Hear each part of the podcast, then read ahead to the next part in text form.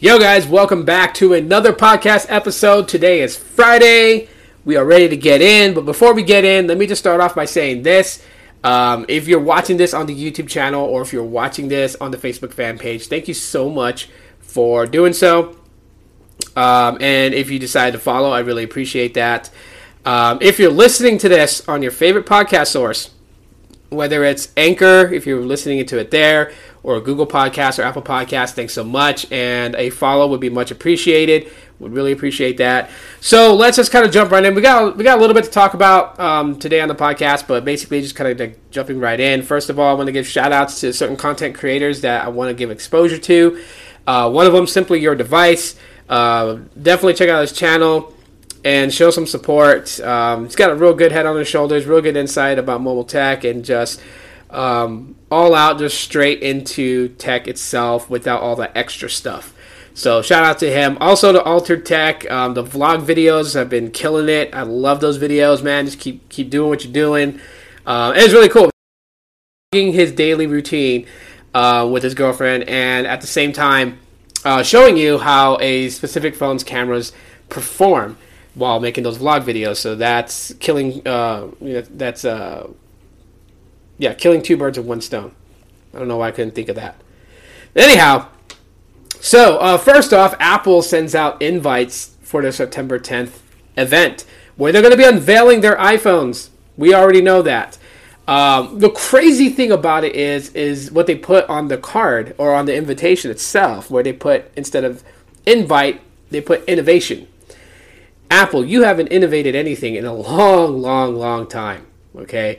As a matter of fact, when it comes to their iPhones, Apple's literally been playing catch up. Okay. And some of you guys may dislike that statement, but it's true. They've been playing catch up. They've been adding things that's been on Android smartphones for a while now. And yes, we call out Apple for it, but I'm not calling them out because, you know, I'm some sort of, you know, um, Google sheep or Android sheep or whatever.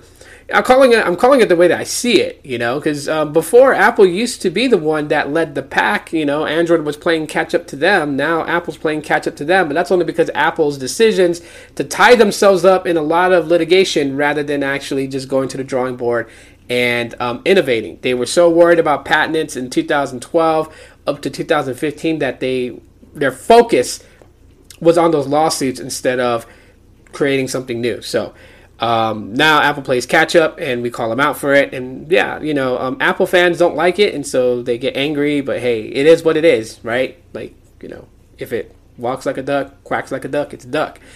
Um, so we're gonna see the iPhone Pro, the iPhone 11, and um, yeah, innovation is not something that I would have put Tim Cook. I wouldn't have put that um, to invite people to come to this event on September 10th. Uh what can we expect? I mean, do do people expect a lot of um, consumers? And when I say consumers, I'm not talking about you know myself and my friends on YouTube that um, cover smartphones and talk about smartphones all the time. I'm talking about the everyday person who just goes in the store, buys the phone, puts their info in, and then uses it on the daily, but um, doesn't you know like you walk up to the person and say, "What kind of chip does the iPhone 11 have?" They're not going to be able to tell you what chip is in the phone. They're just going to tell you it has a processing chip, and that's about it. And, and the question is, is that are they going to be coming out in numbers to buy this thing? And um, a recent statistic came out showing that the average consumers that own iPhones usually hold on to their phones a minimum 18 months. So that's like a year and a half before they upgrade again. And the reason why they're not upgrading so much is because one, the pricing, the pricing of these phones is killing it. I mean, look at it from a Google standpoint. Okay, here, here I'm gonna pick on Google. Um, so the Pixel has always had a high price tag on it, and um, the most recent Pixel 3, $799 for the Pixel 3 and $899 for the Pixel 3 XL. Now a lot of people were biting, and Google really experienced the Pixel phone. As a matter of fact, they did it so much they created this thing called Team Pixel where they invited YouTubers into this program where they send them out a Pixel phone and have them review it to try to get people enticed enough to buy it. But that wasn't doing so well. I mean, it was giving content creators free phones, but it wasn't doing so well as far as getting people to buy the Pixel phone. it wasn't until the Pixel 3a came out is where a massive spike in Pixel devices sold um, really got Pixel phones in people's hands, and now people really see what the whole buzz about a Pixel phone is.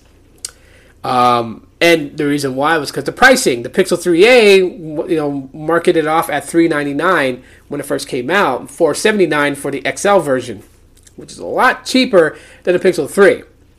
Nowadays, if someone's like, should I get a Pixel 3a?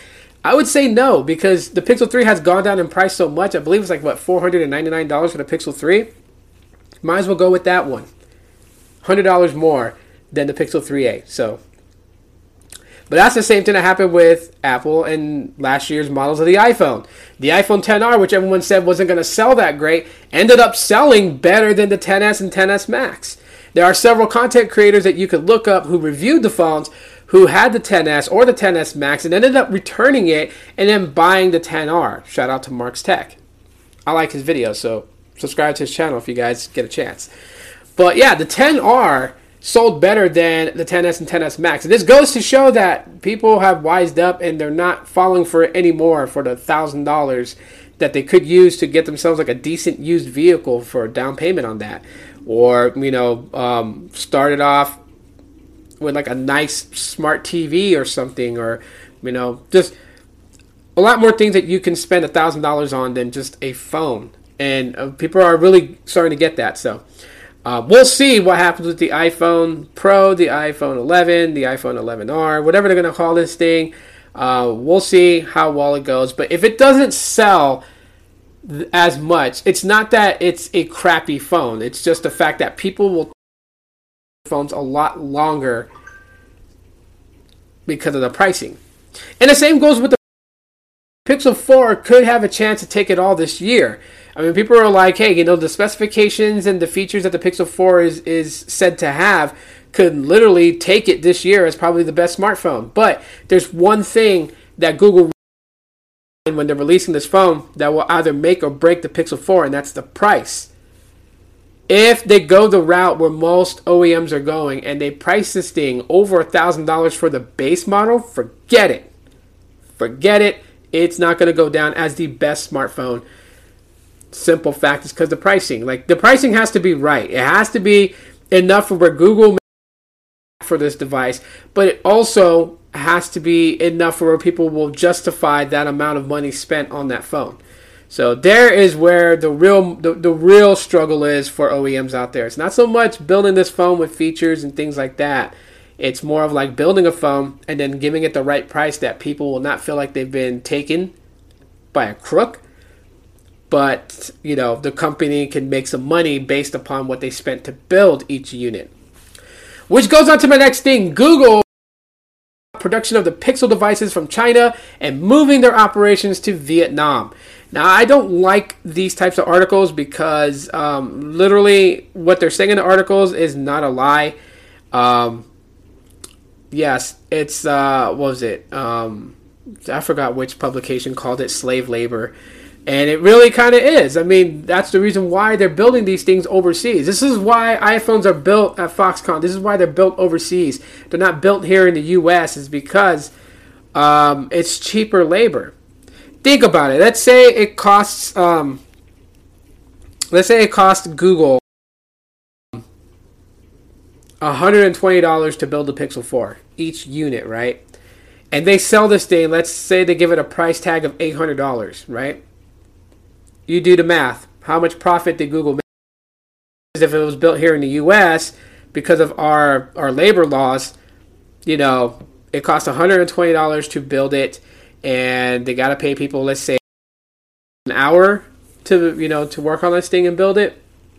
Whereas in, in Vietnam or in China, they're paying them like what, 10 cents, 15 cents, 25, maybe a dollar, dollar 15, dollar 50, $2.75 you know, it's not the same as if it was like twenty five dollars an hour.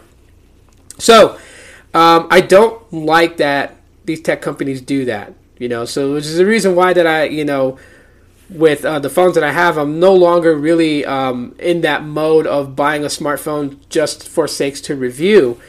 Um, because you know where the, where these phones are produced and the people that have to build them, right? you know, supply and demand. They feel like they have a high, uh, you know, high demand for it. These people are put to work, and they really work their butts off to build these phones. It, it just, you know, for me, I just feel weird about it, you know. But anyhow, yeah, Google moving their operations to Vietnam. Um, they're looking at an old plant that I believe um, used used to be a manufacturing plant for another company that built phones there. Uh, but now Google's going to retrofit that place in order for them to start operations uh, for future Pixel devices. So the Pixel 4s won't be built there, but the Pixel 5 will be. Um, so yeah, we'll see where that goes.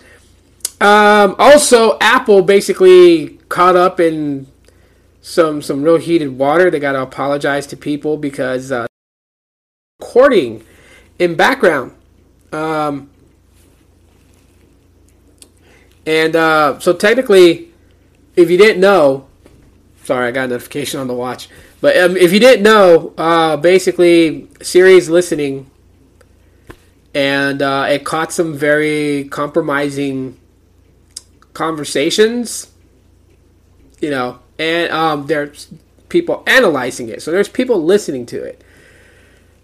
And um, right now, there's just a lot of different publications that's going after Apple on it. Obviously, they're referencing um, Apple's um, ad that they placed in Las Vegas, where it said, uh, "What happens on your iPhone stays on your iPhone." Not really. Not when Siri's listening to your background conversations. Um, which then goes back to like the whole thing. Like people would always jump on Google for this, and then you know a Chrome browser is recording and and this is how they, they market things to you because they're listening and everyone's like oh yeah iphones don't do that. That's why i got an iphone because of privacy and security. Well yeah that cover's been pulled off. Like and they didn't pull it off slowly.